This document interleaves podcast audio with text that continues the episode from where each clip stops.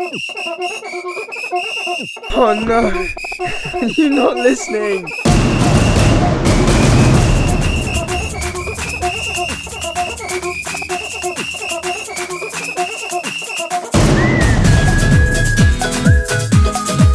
Today we're going to talk about added time, aren't we, Mum? We are, and because some of my questions are quite complicated and lengthy, I'm prepared this time. I've brought a peppermint tea with me and a chocolate biscuit. Unfortunately, I didn't think to prepare you a peppermint tea and a chocolate biscuit, but I'm interested to know about the timing. So, you have 45 minutes in the first half, 45 minutes in the second half, adding up to 90 minutes. Except I've noticed recently as a child, I was pretty sure that the added time came after 90 minutes, but you get added time after the first 45, don't you? You do, you get added time on both the half and the final 90 minutes of the game. And what might that consist of? What, why would the, why would you have added time? Because overall added time is often for injuries, hence why it can be and is commonly called injury time. The fourth official indicates a minimum added time. However, the referee may increase it, but he cannot reduce the added time. That all sounds very complicated. What other reasons would there be for added time?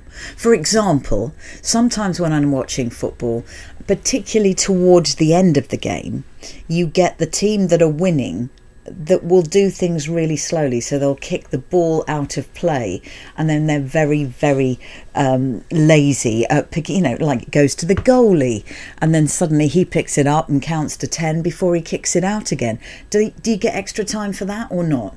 Something that's quite interesting is that the statistics for last season in the Premier League was the ball was only on the pitch for 57% of the 90 minutes which had the team that came fourth, Newcastle United, having the ball in, in play for the least amount of time compared to everyone being 52%. Whereas the league leaders, Manchester City, had the ball in play for 61.6% of their game. There's a lot of percentages there. That's blown my mind for starters. Are you saying that when the ball gets kicked off or out of play, they don't stop the watch for a couple of seconds? No, the, the clock never stops throughout the entirety of the 90 minutes. So, how does the referee know when the full 90 minutes is up?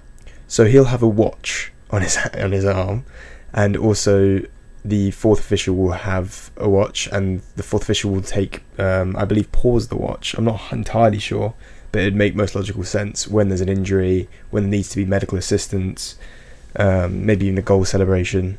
And how does the fourth official communicate with the referee? Headphones? Uh, an earpiece. That um, all the officials are connected by an earpiece. Hence, why when managers are unhappy, they'll often get into the ear of the fourth official, so the referee can hear them.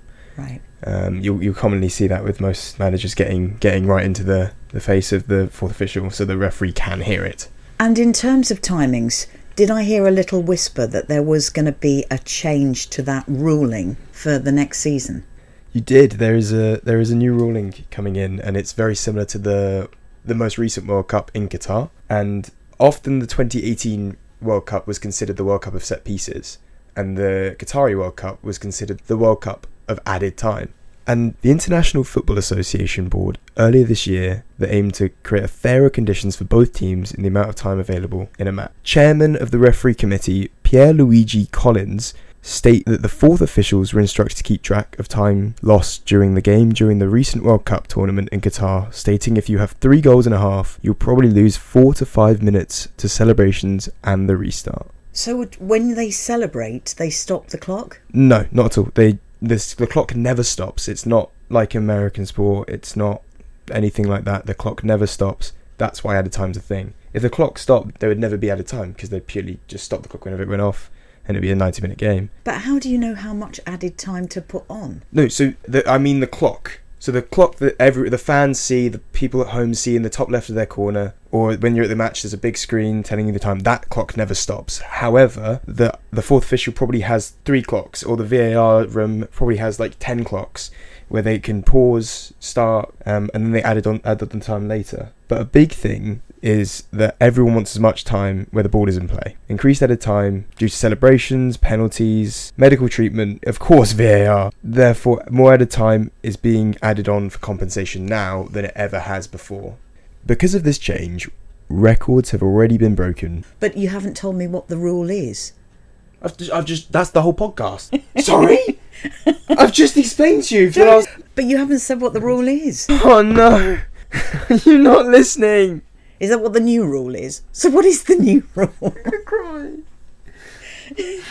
Does any of this make sense, Mum? Some of it does, but one thing that's come out of this conversation, Pascal, is definitely that I'm going to look into getting a job as the fourth official because I reckon it'd be magical.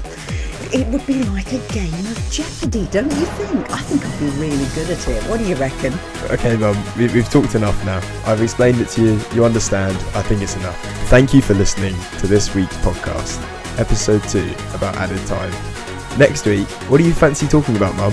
Red and yellow cards, how about that? Sounds great. See you then.